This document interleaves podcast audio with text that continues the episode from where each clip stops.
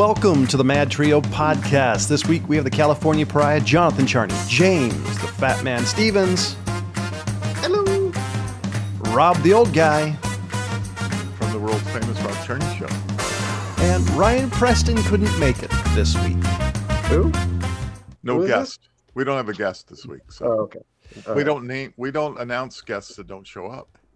That, that's true. So, So I want to start with this one, okay? Because this kind of fell out of, you know, news and just kind of, it pretty much got swept under the rug.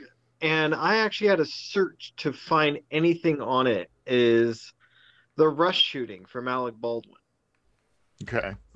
Now, you guys heard anything updated since? You know what? I think it was October, November. So Every- he, he there's some last week where he came out. He's trying to distance himself somehow and pointing fingers at uh, everybody else.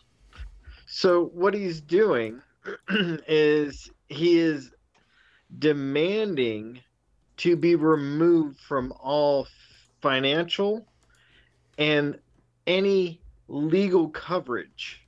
So any of his coverage for legal fees, anything of that, he's trying to get all that wiped away because he's saying that he signed with the producers that if anything happens on the set, he is not financially responsible. but if he signed the document, why would he be requesting the removal of it when it's already part of his um, agreement? Because the husband is suing him. Yeah. So the Yeah, husband's suing that- him personally. But but that but that doesn't remove. But that's his personal. li- I but that's his personal Yeah. liability. It's not nothing to do with the production. So I'm still kind of confused. Yeah. So he's being sued for wrongful death by Mr. Hutchins. And he's saying, no, I, I'm not responsible for it. And he's trying to avoid all accountability for any of it because under his thing is he's saying that he was assured that everything on the set was checked and he didn't have to do any of his own checks. Hmm.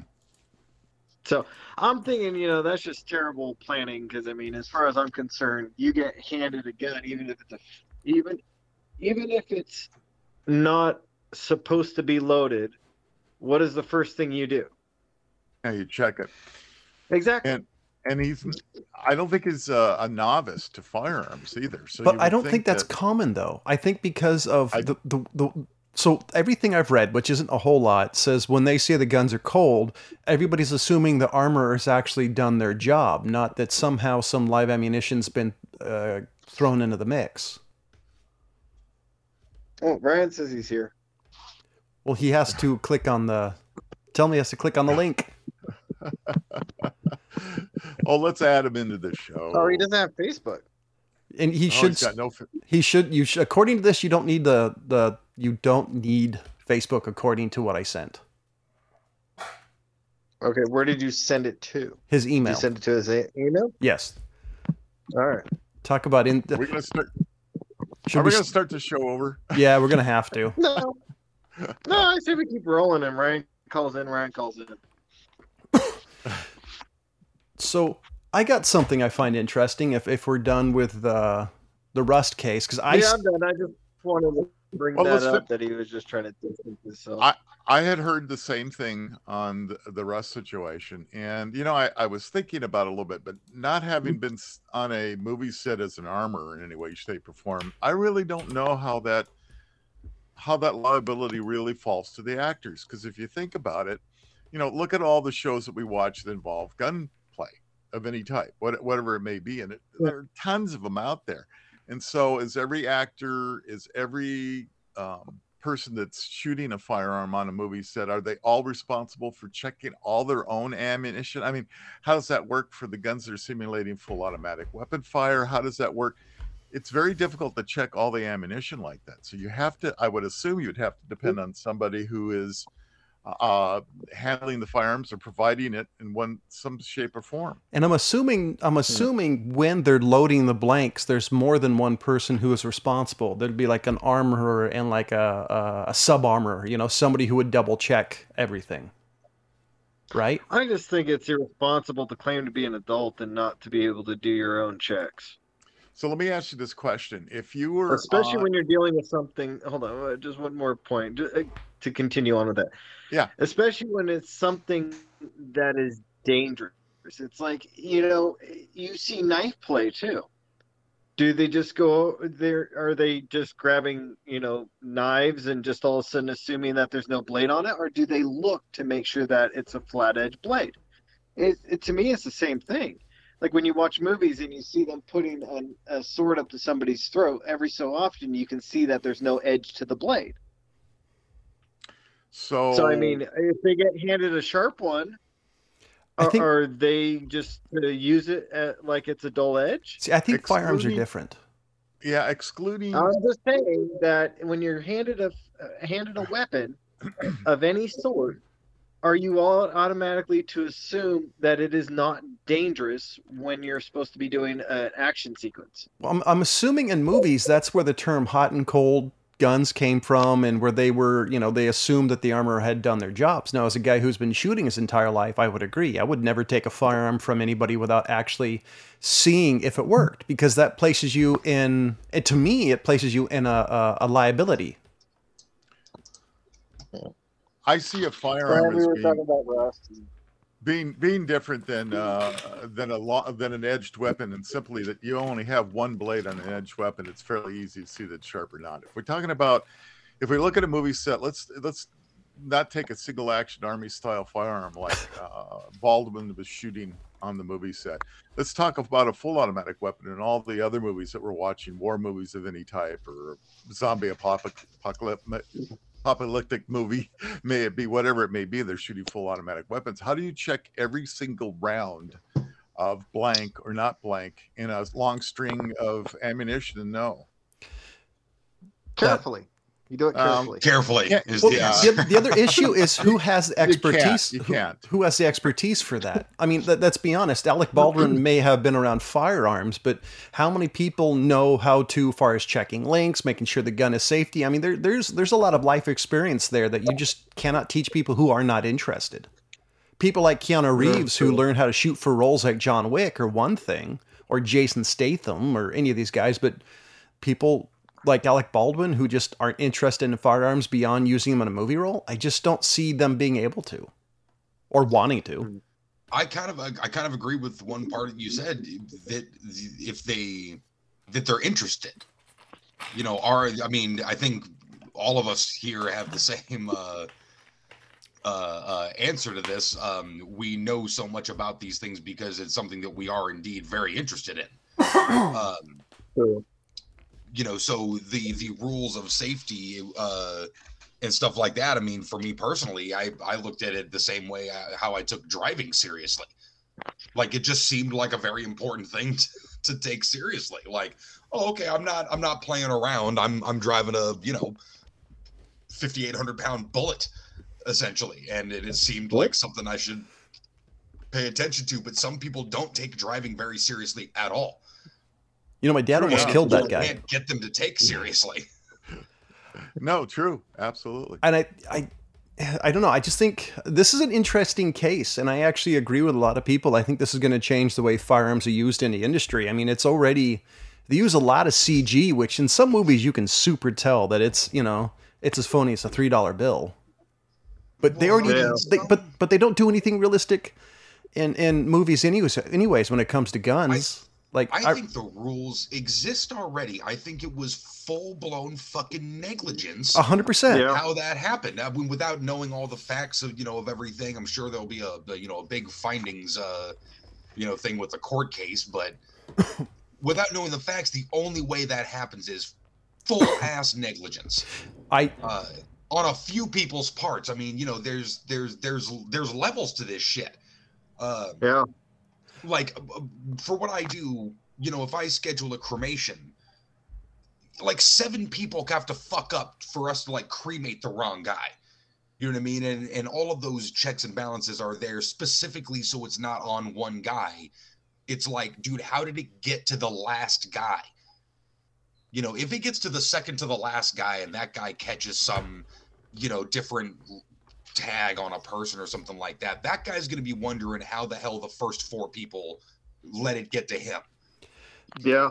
that's that's why I think because when we originally heard this story, uh, or or maybe some point along the lines, you heard they had used that firearm. Somebody brought live am- ammunition to the shoot, Yeah. and somehow it gotten thrown in the mix. Like they were out there plinking on the weekends or some shit. Yeah. Which Yeah. which the, the should first thing never happened. You know, No, yeah which the No, first thing to never me have happened. which the first thing to me is if you do bring live ammunition in there, there should be some some way of you know of actually distinguishing it. There's some sort of uh, process in place where it's removed from the mix.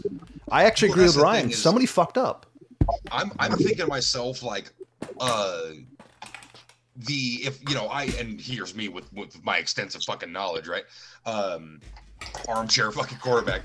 But uh, you know, you give me a uh, um, a you put me in charge of an armory for a movie, you know, and and I have like you know my, my big warehouse full of all my my my guns and you know things like that. Um, some you know props and some full you know real ones. I promise you, there would not be one piece of live ammunition in that building. I would have Exactly. to go to another building to get live ammunition. Or you would keep it in separate lockups. They Or wouldn't be. I mean, like separate buildings. I'd I'd open like a like I'd rent the place across the street. So the effort that would have to be given to get live ammunition would be so deliberate. Well, see, I You think know, like I think my guess is what happens if they do have ammunition. It's probably in so- separate areas of whatever. There's probably uh, uh, an area where the guns are, and there's probably a separate area that requires different set of keys. You know, something so you can get ammo if they do have live ammunition. Well, and that's the thing is that I mean, you know, there there'd be one place that has live ammunition. Yeah, I mean, for one, I can't even imagine a scenario where I would need it. So I wouldn't Not even ever want it in my building. I can't Yeah, never on imagine a one no. scenario where it would be needed in a movie set. Yeah, because they can probably simulate it through you know, like even like using squibs and other things. Squibs. That's the reason they invented shit like that. Yeah. You know, and if I was going for realism, I mean, that would be a totally separate shooting day. That'd be a totally different crew. I mean, everyone would get 40 emails. Now, listen, folks, this is the live ammo day. Yeah. You know, remember all those 40 briefings I made you idiots go through? That's that's why I'm wondering what like what happened. I think this is a major fuck up, and I think everybody's trying to point fingers and Yeah. going, "Oh, we didn't do it." It's like, well, then how did the dipshit star shoot somebody? Somebody screwed up along the way, and I think Yeah, it's just Hollywood's way of backtracking. And I Oh, actually yeah, don't. And I think the excuse of that we're out there plinking with somebody brought some ammo because we're shooting on the weekends was was a total cop out answer. I don't think that Oh, was yeah. the case at all. in, in, in, in all honesty, I don't blame Alec Baldwin unless he checked. In, in my humble opinion, it belongs to who's ever in charge of the firearms, whoever did the final check. It's on them. Right. Whether whether whether they, they missed something, they fucked up, they were hungover, whatever, they screwed up. Unless Alec Yeah, Baldwin for checked the weapon himself, then it's his fault. But even then, how does it get to him? What? How is it all of a sudden on on him? Now I get. Hey, listen, we all got some accountability, and we're all here to watch each other's back, and and that should, to me, obviously be a rule, like you know, the standard rule of firearm safety. I hand you a gun. The first thing that the three of you are going to do, I don't even have to ask, is check the weapons loaded. You Yeah, know? that's where I started it. Yeah. but that's that's the that's whole you guys that's Yeah. you guys that's not alec if, if i'm the armorer that's one of those things that i'm telling my team is like it's never if if if i watch that guy check the ammo and he shoots somebody i'm still blaming one of you Yeah. So I, I, I- I think we've kind of talked this to death. I, I do think this is something that is going to be not only is uh, going to be revolutionary, positive or negative for Hollywood, but I think this has percussions in civilian world. So we're definitely going to see what happens. yeah the the, the second Yeah. Uh, uh the 2a community is is definitely you know kind of but the qa the 2a community aside from being eyes on this thing is so disgusted by by the same things that we are you know uh, every single person that i've talked to about this is like how the hell did that happen Yeah. not one person i know who's a who's a who's a responsible gun owner can understand how this happened Yep. Uh, But we'll see. Exactly. I, I did want to talk about something that I just heard about. I'm going to have to bring a little bit of backstory to this. And uh, according to democracynow.org, this is from June 26, 2020, in racial justice victory, Johnson & Johnson to pay 2 billion to women in asbestos-laced baby powder suit. Johnson & Johnson has been ordered to pay 2.1 billion to a group of women who develop ova- ovarian cancer after using talcum powder contained with asbestos. Johnson & Johnson heavily marketed the powder to African American women despite warnings that the product could cause cancer. 6 of the plaintiffs in the Johnson & Johnson case have died. There's there was asbestos in fucking baby powder. And talcum powder. Uh-huh. Now, Wow. here is something that I just heard today, and I was so fucking shocked. I'm like, I got to bring this up. Um, so, talc cancer lawsuit plays critical role in exposing Johnson and Johnson unethical experiments on prisoners. So, Oh shit. Now So- I, I'm curious. Now we're not talking about the the. They weren't part of the what was it? The saltpeter experiments, right? the Tuskegee experiments.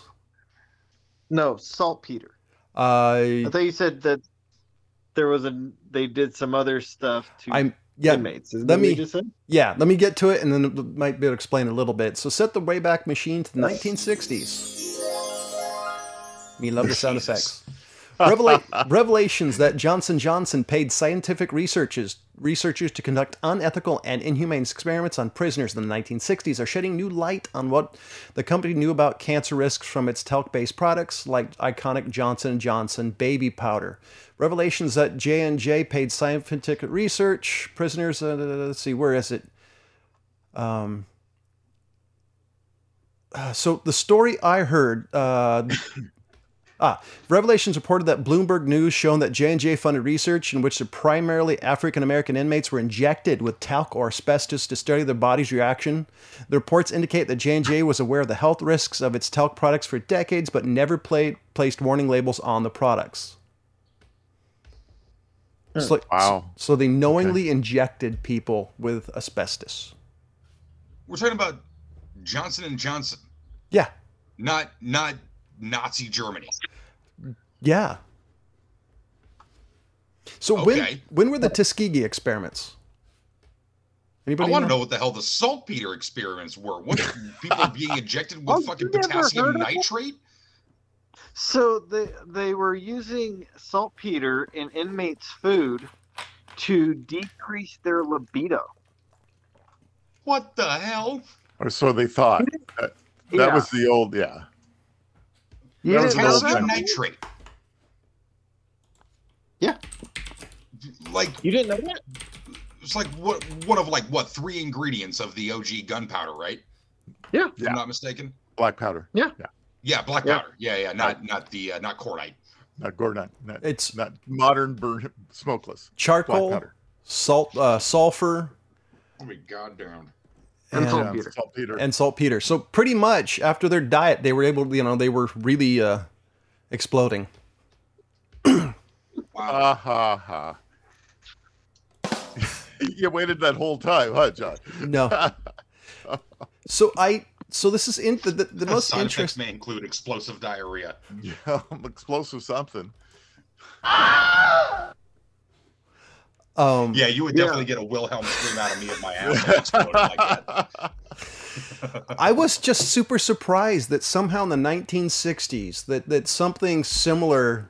I mean, this is not government funded like the Tuskegee experiments, but like the 1960s, like the 19 fucking 60s, when they're injecting prisoners and primarily African American prisoners with How the hell are Asbestos. they even getting their hands on prisoners?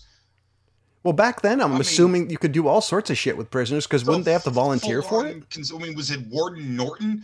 You know, giving the Shawshank members, uh, you know, getting those little kickbacks with the pie. This So sometimes, sometimes people in prison would be say, "Okay, I'll tell you what. If you go ahead and let us do this, you'll get so much time off your sentence." And so many times that was that was the factor involved with how do you get a hold of prisoners. Uh, a company like Johnson Johnson will go up. I hate using their name, so I'm not going to even because I don't know for a fact that they were involved with this. But a company per se might say, all right, we, we want to test a viral drug, let's say uh, whatever it may be.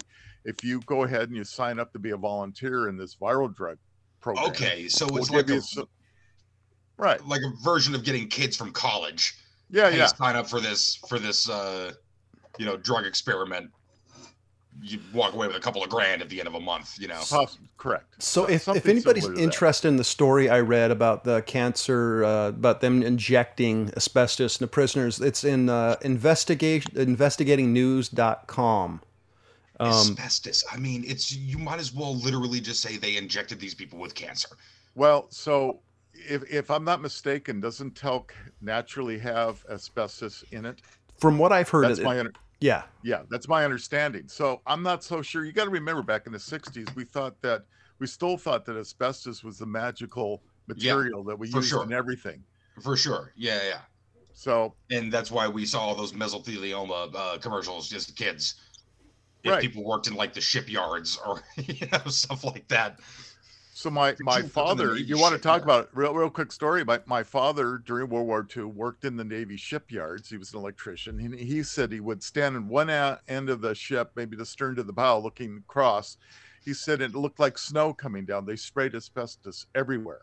Wow, because mean, it was used for everywhere. like what insulation and stuff, right? Well, it's fire retardant. It doesn't burn. Oh, right, right, right, right, right, right. So that's mainly what it's but it's used was used for. So, Wow. yeah. Yeah. Like the Gomez Addams. I don't remember his name. The original actor who played on the TV show. His uh, pocket was lined with asbestos, so he could put his cigar out in his pocket. Hmm. Because otherwise, it would have been set on fire. That's kind of a that's kind of a flex though. Yeah. Yeah, that's yeah. Anyway. Yeah. oh cool. man, that's that's crazy. That I mean, that's up there with like the radioactive women. I can't remember the the Oh, the- yeah, the radium ladies. The radium, doll, radium Yeah. radium ladies with the I mean like rubbing their teeth with it like hey look at I'm glowing Ethel Yeah, it was mostly designed when they were uh, painting radium onto watch dials. They Right. were licking, licking, licking the ends of the brushes to get them real fine, and then it would go back and forth. Yeah, yeah these these poor women, they had not only teeth fall out, Oh, their man. jaws fall off, Yeah, all kinds right. of horrible Yeah, things yeah, happen yeah. to them. Yeah. So we're just going to get a little bit into Yeah, not the, a good idea. no, we're going to get a little odd here. I found on the New York Post. Woman's UTI was actually a glass tumbler lodged in bladder for four years. Just going to leave that at there. How do you leave that there? Obviously, she did for four years. I, I, I read I, that that brought up more questions than answers. Even reading it, it's like, what? Yeah, huh? that's So, that's up there with like the um, people that didn't know they were pregnant Well, that I can understand. I guess I that I remember can there was a understand. lady that thought she had a tumor, but she had sat on a chicken bone eh, that like got wedged in her fat roll or something. Oof. Yeah, and it like started like decaying and caused a whole big mess on her. But yeah, it was like a chicken bone that got lodged in a roll or something when she was sitting in yeah the I just I, I I feel like that's how you get sepsis pretty pretty pretty efficiently Yeah. Hmm. So, So I've got a I got a top ten for for our listicles. uh, Melanie, It's, listen uh, up. This is for you. I think yeah, this is Melanie's listicles. This is uh, uh kind of uh I feel like we need- apropos for this particular time because it's the ten unbelievable stories about uh, Putin. So, Okay. so Putin, we'll start at the top ten. Putin is chronically tardy. Can you imagine that? He even made the Pope wait 50 No. minutes. Yeah, when Fran- uh, Pope Francis came to visit him, made the Pope wait 50 minutes. No, no. The, see, Yeah, the Pope. The Pope was, was- late. The Pope was late. wow not 15 minutes that's No. like Axl Rose territory Well, I tell you, it's pretty bad. 50 minutes, you know, and that's the Pope for crying out loud. So the okay, th- that's number 10. Number nine, Putin may be the richest man in the world. I believe that. He's, o- he's I have heard that. Yeah, he's supposedly worth over 200 billion dollars of his poor people's money that he's pocketing for himself there. Yeah nice when your when your bank account is linked right to your GDP There you go. I wonder how I sign up for that. yeah your expense account is your country's GDP That's and that's probably why a small country right now is kind of kicking their ass on the ground. Why they're actually using Uh-huh. missiles and other things. Yeah. I don't are, You, are you sure you have money to pay for this dinner, sweetie? if I'm broke, Russia's broke. Yeah, exactly. So uh, number eight is Putin's palace. Apparently, he's got a one billion dollar estate on the Black Sea coast, I mean, worth over a billion dollars. Come you on, got two Putin. hundred billion dollars, you know, kicking around the bank. You you definitely you know drop a billion on your pad. Yeah, what's what's one billion? That's just one pad. He's got that nice big place there. So he was. uh Did you know he was a mar- he was married at one time? In Yes. 2013. He had, yeah, he was going to. He divorced his wife of 30 years in 2013. Wow. And nobody's All talked right. to her since. Yeah. Makes you wonder, huh? And how much of that 200 billion did she get? I'm gonna go with not much. yeah, yeah. I'm gonna go with nothing. gonna stay out of She might prison. get she might get a snack. Yeah. Yeah. Yeah. Okay, number Dried six. Putin drank a Ukrainian national treasure. So when they, uh, when, when the Russians first invaded Crimea, uh, apparently Putin drank a uh, 240 year old bottle of wine to stub his nose at Ukraine. Wow. That, was it taken care of, or was it something they found like the bottom of the ocean type of thing? No, it was taken care of. It was in the crypt of wines and things, and he just decided, hey, I can do whatever I want. I'm Putin. So That's kinda- did that on purpose. That was thumbing his nose back then. Yeah. I wonder if it was any good or if it tasted like vinegar. Yeah. Seriously, I wonder. You know what? I hope it was the most rancid, putrid thing he ever drank. A hundred percent. Yeah, I hope so too. Yeah. Yeah. That that uh, that doesn't sound like it would be that great of an experience, but That let's hope it gave him the Wilhelm scream moment. let's And hope. there's uh there's no way of knowing when a particular bottle of wine is turned to vinegar, is there? no, Well- not until you drink it. yeah. well, you, you pop the cork. It's usually And can it No, no, no. I hope you drink it blind. Can it Yeah, make you yeah. sick? Like how do they know? Like how do they know it wasn't completely like there was like uh, microorganisms in there? Like could have made them just. You know, Well, The whole thing been is- there since they were bottled. he did it just to thumb his nose at everybody anyway. He didn't Well- care. He just did it. You know, here's Yeah. your Well, national John- treasure. John, if it's got alcohol in it or it's to turn to vinegar, there's not going to be very much things living in that. Like, damn yeah, it! I think I'm I'm even I'm, vinegar I'm, is gonna kill everything. I'm I was kind of hoping he would poison himself. Yeah, no, I I, I realize that. What's what's the Okay, next? so the- Just saying. So number five, Putin may have stole stolen a Super Bowl ring. But get this. In, in- From Oh, Tom Brady? I heard Yeah. about this on Joe Rogan. so, in two, so in 2005, New England's Patriot owner Robert Kraft was visiting Russia, and he met That's right. he met Putin, and uh, it was believed that he gave Putin his Super Bowl ring, uh, and that was supposedly the official cover story. But uh, Kraft apparently uh, said, "No, I didn't really give it to him. Somehow it just disappeared." Yeah, he's like, oh, So let me take a look at that. Oh, here you go. Oh, where's my ring? What ring? What ring? Yeah. Yeah, exactly. I didn't have a ring. Proof, proof you had a ring. Uh, It's like, Yeah. so it's like, you know, what are you gonna do? You're in Russia. You're gonna call, you know, Putin a liar. It ain't gonna happen. You're not gonna get out of there. you try to do that. He makes people. He used to make people disappear for a living. I mean, that's That's right. Yeah. Number yeah, four. What, 15 years with the KGB? The well, Yeah. whatever it may be. Who knows? Although Director I had, of the KGB. Yeah. I, you know what? I heard. uh, I've heard some. I was reading a, an article recently about the KGB, and they were talking about supposedly Putin being this hotshot KBG person. Nobody who was anybody in the KGB even heard of Putin. Really? Yeah, That's no, interesting. no. That's They, he, actually comforting. he was like a secretary or something. He was. Oh, he that's was. funny. It was nothing. But you know, I could say that sitting here. I'm not going to say that sitting in Russia. So now, number four, Putin's a musician. Who knew? Apparently, the guy can sing and play piano. Who knew? I, I would have swore it would have been the play fiddle. kazoo? The kazoo. Can The triangle. Do you imagine the nervous laughter after that guy's done with the recital? You- it- it- even if it, You're even, yeah, exactly. Even if it's the worst, didn't matter. Oh, Oh, that's yeah. wonderful. It's the best we ever heard. Of course, he sounded great. I You're gonna be hearing this story of exact. You're gonna be hearing this sound effect. And that's why I don't believe testimonials. That's right. So number three, in 2015, Putin began one of the most bizarre campaign, public campaigns in history of Russia, boycotting against Russian, European foods, French cheese, Polish apples, and other things. He he said, no, they're horrible. You can't have them. Polish apples are the Polish known for apples? Apparently, I guess. I thought you were gonna I say guess sausage. in Europe That's all I in know Europe, I- Poland for is sausage. And Vienna. and Vienna. Jonathan, both of you guys, you're banished. I just found out You are yesterday fake news. I found out yesterday Mongolian barbecue was invented by a Chinese man from Beijing in the 50s. Are you surprised by that? No, it was actually kind of nice to hear because I, I had this idea that the Chinese had had this kind of like, haha, fuck you, Mongols. We co-opted your name and are selling it to fat Americans now. Did you ever bother to look where the Mongol Empire is? Was? Oh, don't even get me started, Rob. Uh, all right. You don't get me So you started, know- man. You, You, know. don't have you don't have four hours to get into this with me. okay. Yeah, All th- right, let's let's fine. hold off on that. Uh, so Yeah, that's number two. Ryan. Number two. Who knew that Putin loved American literature?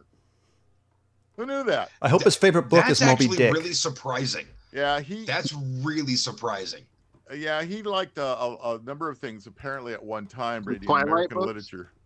You well, because so many of the Fifty Shades of Grey. the- yeah, uh, so many of the the the analysis that I've heard, you know, this last handful of, uh, of, of weeks and days, uh, has been about how there's such a disconnect, or at least this is a refrain I've heard again. Um, there's such a disconnect between the way of thinking, between the value structure, um, between U.S. and America. Uh, I'm sorry, between U.S. and, and Russia. Um, you know, and for a leader like that, uh, not being able to understand, you know, like like what the American sort of sort of values are um, versus the Russian ones. If he's liking American literature, you would un- Yeah. you would assume that he would have a bit more, you know, at least albeit an outsider's opinion, a little insight. Yeah, well, into- supposedly in 2011, he talked about some of his favorite books were by Hemingway. Things like For Whom the Bell Tolls, Really? To Arms, Old Man in the Sea. I mean, yeah. So who knows? That's surprising. I know. Amazing, I mean, huh? you'd you'd think he would it would kind of temper his particular views to the West, or at least make him slightly sympathetic. You know, because he's he's still kind of on this idea. No, you know, put together the old Soviet Union. You know, he keeps talking about the sphere of influence and uh, which apparently is a drum he's been beating for a long time. You know, bringing the, the sphere of influence back. And, and Well, until you looked at yeah, the we could- bookshelves in Russia and you saw a new book by uh, by him called uh, Old Man in the Sea.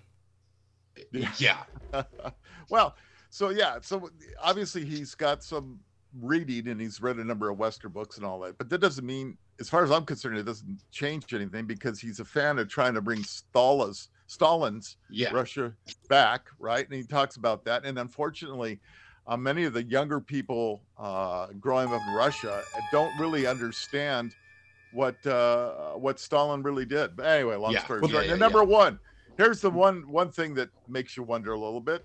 Putin is an animal lover.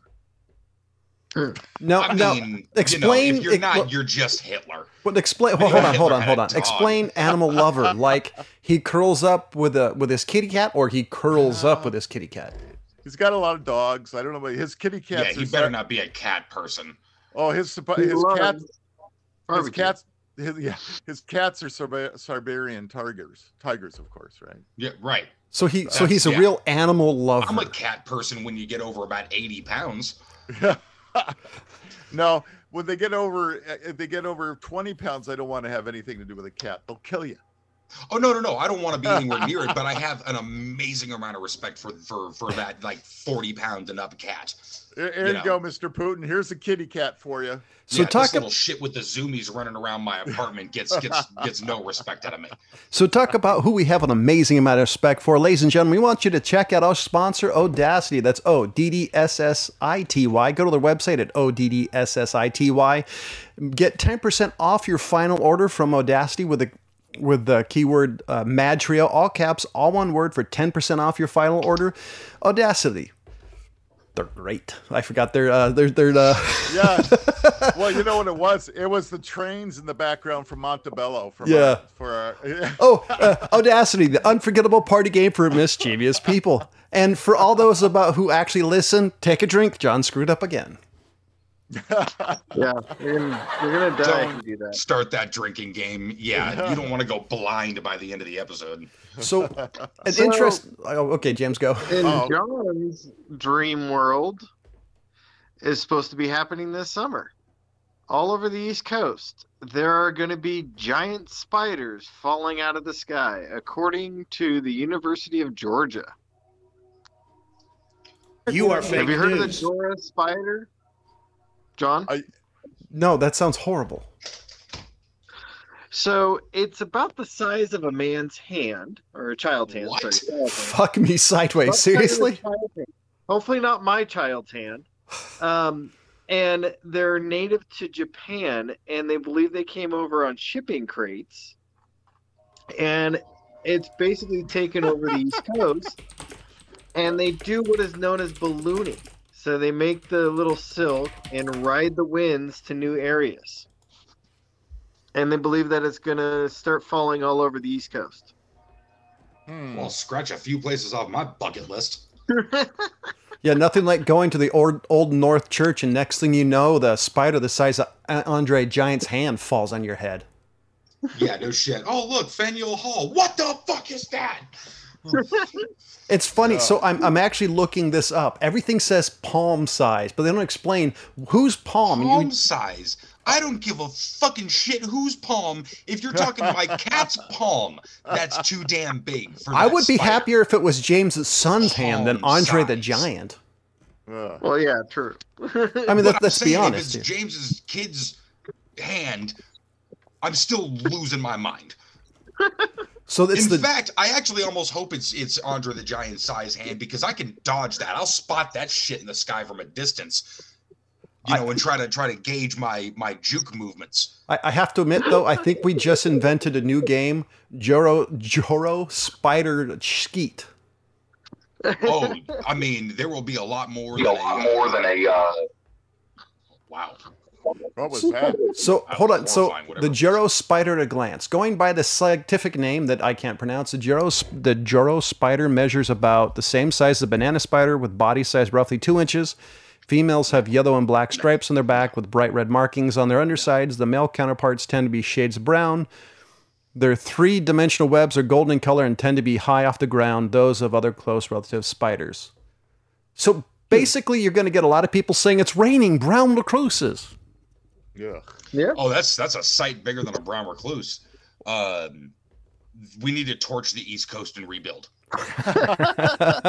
We start a fire at the Mississippi and just and just let it just let it just wash that that whole area.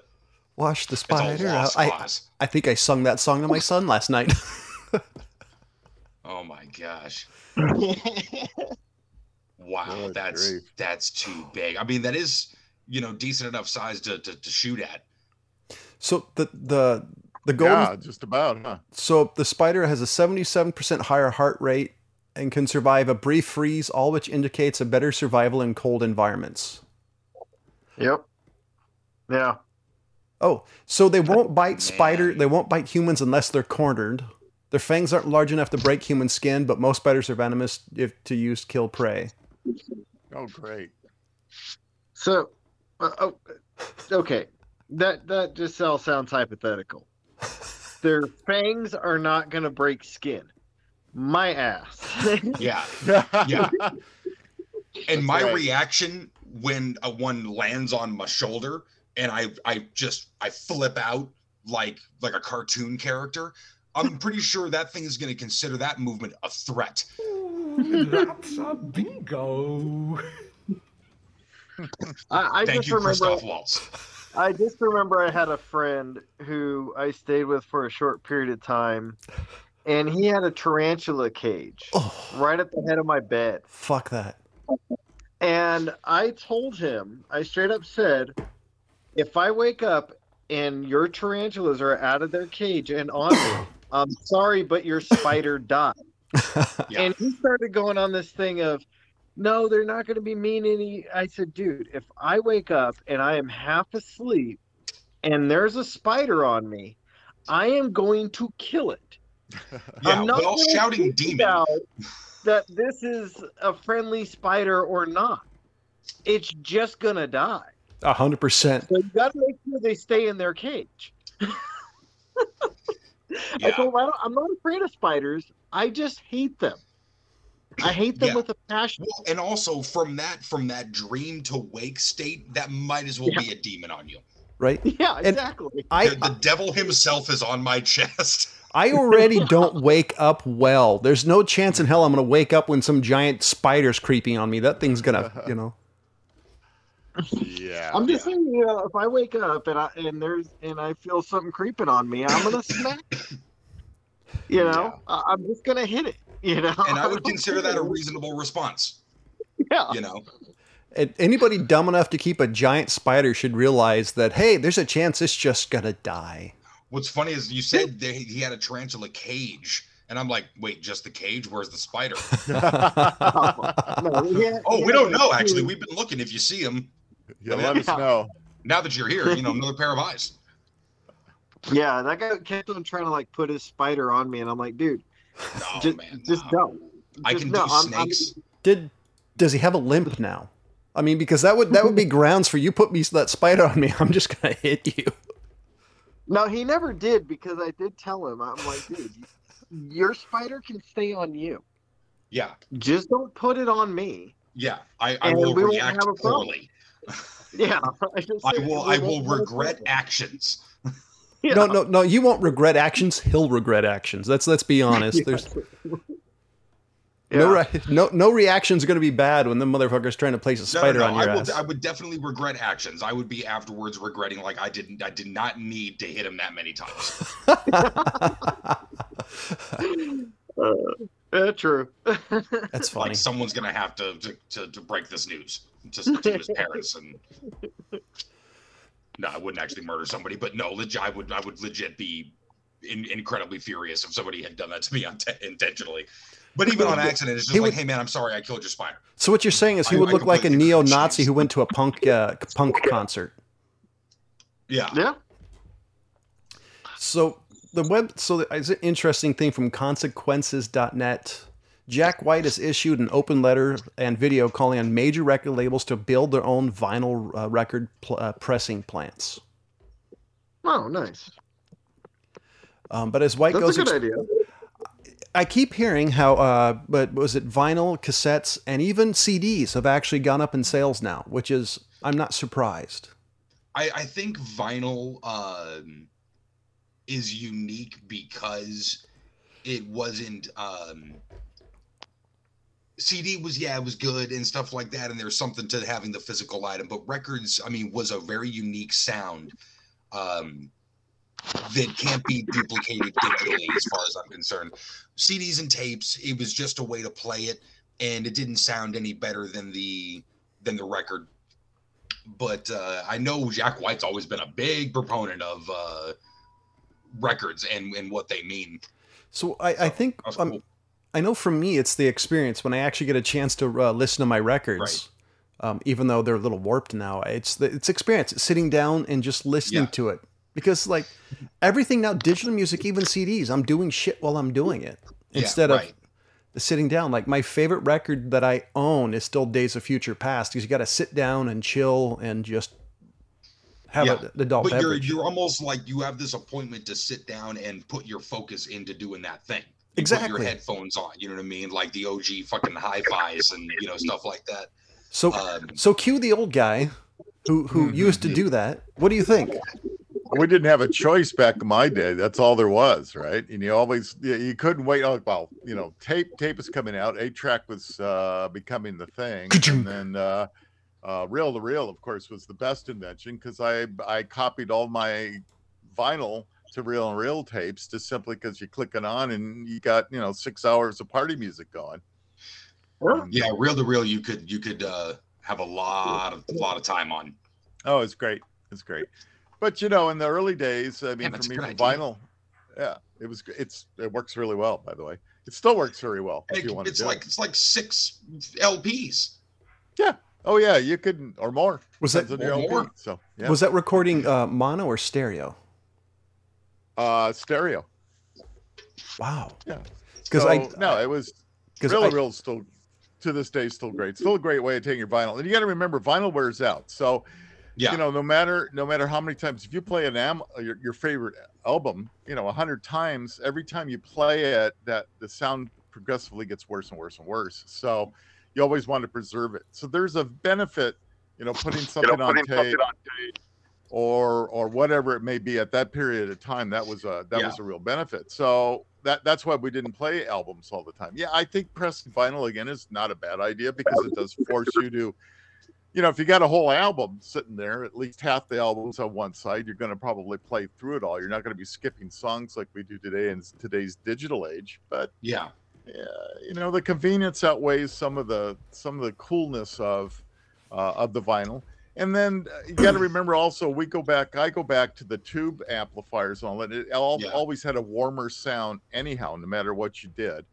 And so things, you know, in the digital world, they're they're sharper, and Yeah. and, and so there isn't Well, that warmth there with music. And a lot of the musicians and artists back then were really trying to utilize that warmth and that particular sound you got on a record um, as part of character in their song. So they would, you know, uh, um, and I'm going to misuse this term musically, um, but they would tune to it. You know what I'm saying? They would they would understand that it's there and and make their record with that in mind.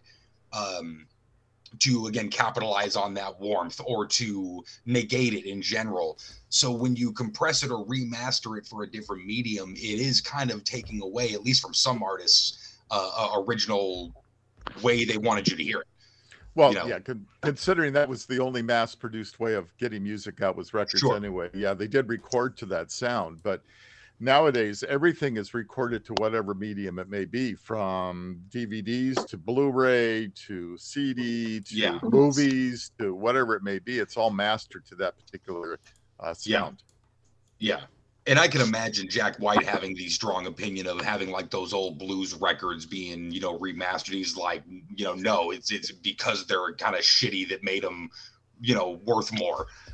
I, w- I would I would tone back the shitty. I just I just think it's the Well, It's- low quality compared to to to now, yeah. No, agreed. Well, And you know, I, I, I think, dirtier, let's say. I'll see. I like that. Well, when you I like yeah, the there view. is something to that music that early, like some of the early jazz music and some of the early music that's out there. You've got so much of the noise in in it being part of the, the whole experience that it, it Yeah. almost becomes part of the whole experience. Not that they meant it to be when it was recorded, because that's all there was, you know, back in the the teens. So, but Yeah. that's that's the way it was. like Lead Belly, Sun House. You know, some of the older uh, guys who are the very early Yeah. stuff, right? You know, um, there was a documentary that uh, Jack White was in. I don't know if you guys had seen it called "It Might Get Loud." I've heard of it. I uh, haven't seen it. It's with uh, Jack White, uh, The Edge from U2, uh, and Jimmy um, Jimmy Page. All get together and basically just have this kind of like long conversation about you know the guitar and I think that was sort of the the you know quote unquote theme, but they kind of just you know shit around and play together and just talked about you know their their musical stuff and those three having a conversation was absolutely worth a documentary.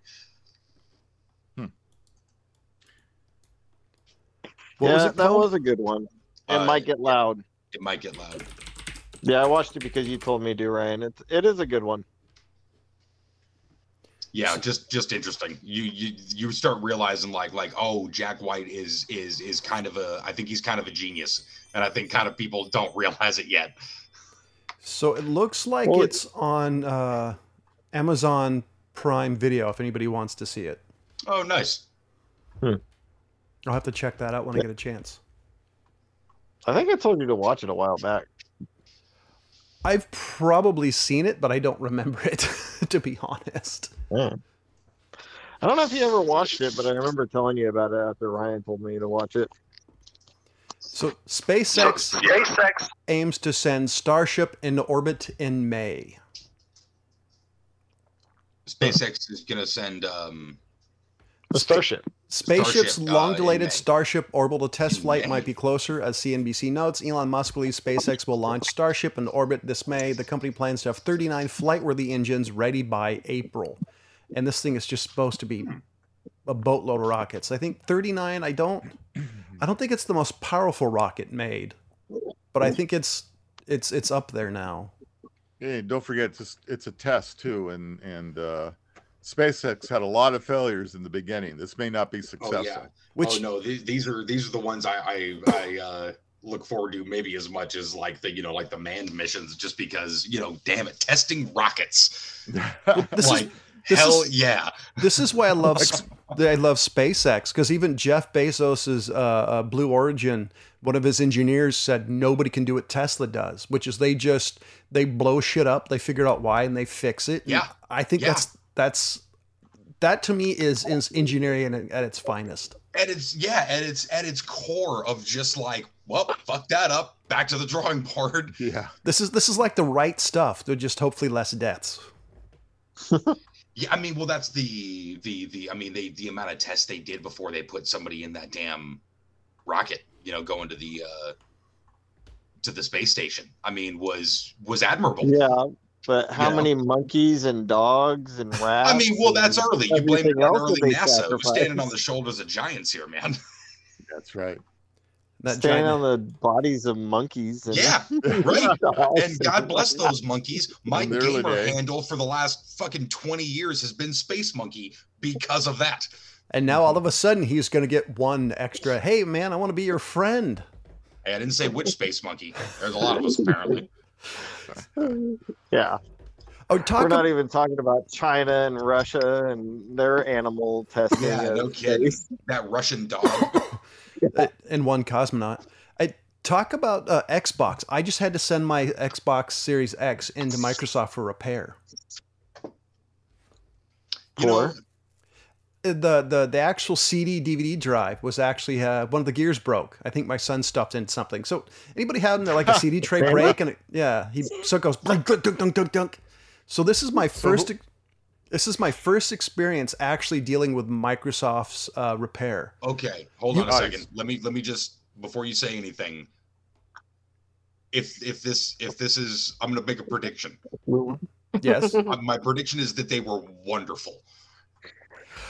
Well, I'm I'm curious about it. Like I haven't. So here's here's the thing. Um, Oh, Oh Last- God, you you get it? it back? It's it's Microsoft, John. You you what, what you want? This is going out to the public. You sure you want to say what you're about No, to say? Yeah, yeah. No, no. Let's hold on, hold on. So two weeks ago, I called them and say, "Hey, I." So hold on. Backstory. So when I purchased my Xbox, I couldn't do. I normally buy through Best Buy, where you can walk in and hand in a console if they have it, or you get an IOU for one. And so what I did is you, you can buy. I bought a three-year extended warrior warranty through Microsoft, and this warranty ends in 2023. So I called Microsoft and said, "Here's the deal. There's the expiration date of my warranty." And this really nice Middle Eastern uh, fella said, "Eh, "Okay, no problem. Uh, what's your serial number?" Uh, a day later, I got the the shipping later label through UPS. Said just drop it off at UPS, have them patch, package it, and they'll send it off. And this weekend, one of the guys from Microsoft actually called and said, "Hey, Mr. Charney, just want to see if there was any issues. How's it going? Has your Xbox? Have you sent it out yet?" I have never had that happen. Anytime I send anything back to anybody, it's it's it's I've got this is the first time I actually felt it appreciated. I mean, they they, they gave you the the digital reach around. Bro, Wow. I have had maybe at least a Does half a dozen Laura experiences. um, I've had like at least a half a dozen experiences having to call Microsoft uh, Xbox specific uh, customer service. I swear to you, by a mile and a half, have been the most helpful customer service people I've ever dealt with in my life. It's weird. So It the- was weird. So the best customer service I ever happen to have is, is involving a software I use at work. So they're the they're the, the mark because it, it's a very small, well actually it's a very large company, but it's a small part of the company that actually helps with the software. And so this is the first time I've ever actually dealt with something close to that, where they call, they ask, they give you the number, they double check. Um, so I'm I'm excited because this is the first time I've ever had to deal with it. Now, how do I keep my son from jamming and ripping discs out of my Xbox? It's something completely separate. But I'm so Yeah. far I'm beyond impressed with Microsoft. Yeah. yeah, one of the problems I had is I, I straight up turned on my Xbox one day and like like all of my shit was gone.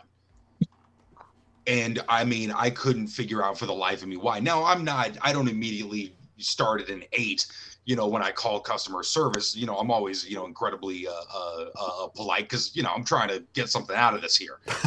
so being a dick has never really got me anywhere. Uh, so I'm always starting, you know, just just smiles and sunshine. Hey man, just having a problem, you know, and uh, every time, like when I shit's not fucking working. yeah, right, yeah, you know, which is how most people call customer service. But so I tell him about the problem, and the guy's response was like, "What? That's insane." We're gonna figure this out right now. Like, what? Someone kidnapped your kids? Dude, the FBI's on their way. Like, th- this guy was like, "Are you shitting me, bro? That's a problem. We need to fix this for you pronto." Ooh, that's a bingo. I was, uh, I was pretty, pretty taken aback. I was like, "Wow, man, you seem almost more upset about this than I do. This is great." So the, the, the. it's funny Wow. is this might have been broken for like six eight months because I've been playing. Um, so I bought hey, the new Halo Infinite online, and then I bought Cyberpunk online. So I've those are the two games I've been playing, and I was like, well, and I wanted to play a different game, and I'm actually was actually in the process of possibly buying the the Elder Ring or whatever it's called. And so in the process of all this, I realized, hey, this shit's not taking a disc. Yeah. And, and so I'm I'm excited because uh, the only thing I wish they had done, they could have done better. Like it's just like this is going to be nitpicky. Send me a box. That's it. So far, this has been the most Yeah. amazing thing I've, I've I've dealt with customer service wise. Yeah, good for them. And it's Well, you wouldn't have been Yeah, able to it's- it's ship pretty it sooner if they sent you a box. so I so so and what I did uh, so because what they recommend is package it uh, yourself and go to UPS. I actually had UPS do it because if I buy a roll of bubble tape, my son's gonna inherit it. I'll never get rid of the damn stuff. so I, I I went to them, had the package. It was it was just amazing. Yeah. Yeah, it's it's uh I mean there's there's it's such a big company. Maybe it's just the type of people that they hire, you know, or are just like the guy was legitimately just like, wow, that sounds like a shitty problem. You know, let's get that fixed for you, dude. Yeah. Oh man, I got kids too. Yeah, matter of fact, he's broken three of mine. Like, like send it on in. And and let's be honest, so far Microsoft's help has been better than any time I've ever contacted Dell. That's D E L uh, D E L L. Your customer service sucks from my personal experience. No, I'm telling you, the most of- of the customer service experiences I've had have been barely helpful at best. Like it's this whole experience with Microsoft is in stark contrast to almost every other experience. My I've got two favorite customer service experiences. One was through HP because and my mom's computer lost a hard drive. And I knew what it was starting up. It's literally it, you would have to not like be a complete noob when it comes to computers to realize your hard drive had not died, had died. And so called up customer service. I said, "This is what happened. Hard drive had died." The guy said, "Well, Mr. Charney, we have to do this." Like, okay, you got to go through your stuff. And like an hour later, it's like, "Hey, mom, can you do this real quick? I, I got to do something." Like an hour after that, I, I, I grabbed the phone from my mom and said, "Here's the issue. Here's the issue. Here's the issue. Here's the issue. Oh, well, hard drive died. We'll, we'll send you a new one." Why didn't you deal? Why didn't you just say that two hours ago when I told you this? Because he was having my mom do some very obscure shit that I was questioning what was the purpose of it. And the the second Yeah. time is a long. I bought a Dell XPS. It was the one of their fancy computers at the time, and something was wrong. So I I called I called them, got a Middle Eastern dude. They transferred me to a surfer guy, and I literally said, "Can you transfer me back to the Middle Eastern guy? I understand him better." Yeah. Oh, don't be like that, bro. That's pretty much. It's like, bro, dude, you just do this. And the shit's like, hey, hey, hold on. That's just go back to the Middle Eastern dude. so it's the same guy. He's just practicing different accents. hey, I would be cool with that. Is go back to the Oh, accent man. I get. Yeah. Well, we all know you love a Russian accent. This is true. Yeah. But I, I, I swear I used to I used to think like like oh maybe it's just you know the type of jobs nobody gives a shit or you know something like that. Um so yeah, it- it's it's no secret I work at a mortuary. Um the amount It's of people secret? it's not I don't think the amount of Yeah. people who have called you know just over the years and I'll just give them some info you know whatever walk them through something and they're like oh my god dude you're so nice the the, the last guy I talked to was kind of a dick I'd buy that Why- dollar. Why would you be? A, oh well. Why, right. Oh, so there's Yeah. my reaction, and I feel there's a normal human being reaction Yeah. of like, what? Why would? Even if I'm having a shitty day, like it, it makes me a shitty person if I'm a dick to you. I think. I think that's the especially rule. especially in your pro, in in your profession being That's- a dick to somebody point. is is super shitty if I if I fucked up your meal at Applebee's, I don't give a shit. I'm gonna make fun of you in the back.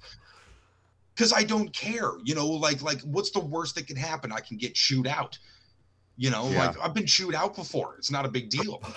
Um, if No. if I fuck up somebody's funeral, I'm the asshole that fucked up somebody's funeral. Yeah, I think Yeah. that makes you a crazy good. person. Dude, if, if you fucked up somebody's Yeah, funeral exactly. 30 years from now, five people later, they're going to be talking about the dumbass effect fucked, that fucked I'm up Aunt Fanny's funeral. like, If this in Right. weddings, you got like That's one right. shot at this kind of stuff.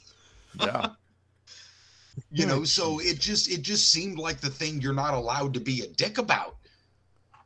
I, I Yeah. would say from my customer service experience, so I worked at uh, the Spark, the Walmart, for a number of years, and the amount of people who threaten you at Walmart is hilarious. Like, like Yeah. one one year at working at Black Friday, you know, somebody snuck past somebody in line, and the lady said, "I was about to punch you." It's like, really?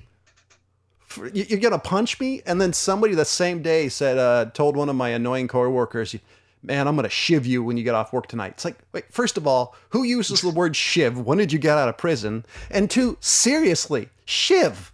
What the fuck? Shiv. Like the, hmm. you, you routinely get threatened, and it, it's funny because I'm a fairly tall guy, so these these guys would be, you know, they they'd be fairly distant to you, or I'd be leaning, and then you start standing up, and they would look up, and it's like, come on, that's it's it's just annoying. Yeah, yeah. I guess there's a there's a lot of people that just got to get something something off their chest sometimes, man. Like, And I know a number and you're just the guy that's there. I, I don't know. I don't understand. I don't understand it. I know a number of people who are in retail, and we got to close this off. But I thought this was, was interesting. Who who worked to retail through the pandemic, and everybody I've talked to and heard from has said retail is is worse now. Everybody's just a raging jackass. Yeah. Yeah. Hmm. Yeah, yeah. It's Wow. it's been brutal. Oh yeah! Yeah. Thanks you for can't- the morning zoo sound effects. Yeah, you can't Yeah. tell. I, I'd loaded I'd loaded my my effects machine with a lot of great sound effects. Um, Excellent. Yeah, somebody likes it. Excellent. So, ladies and gentlemen, for the Some- some are California okay. Ladies and gentlemen, for the California Pariah, for the fat man, the old guy, and holy shit, it's Ryan Preston. He showed up once again to prove that he can make it two weeks in a row. Ladies and gentlemen, I'm as trying to, always, uh, I'm trying to fuck up everyone's uh, uh, betting spread. take a drink. As always, thank you for listening. Goodbye. Goodbye.